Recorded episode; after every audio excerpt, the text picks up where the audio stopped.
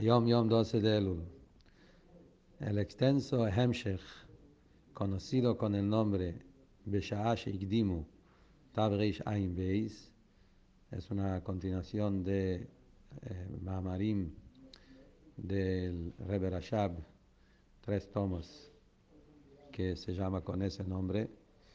Lo empezó a decir mi padre, el Rebbe Rashab, en el primer día de Shavuot, del año 5672, 1912, en Lubavitch. Y lo terminó en Shabbat, para Shad Vayera, del año 5676, cuatro años después, 1916, en Rostov.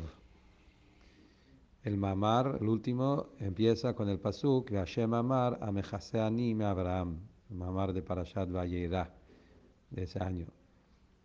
El, el Hemshech, todo eso, contiene 144 mamarim, 144 discursos de Hasidut.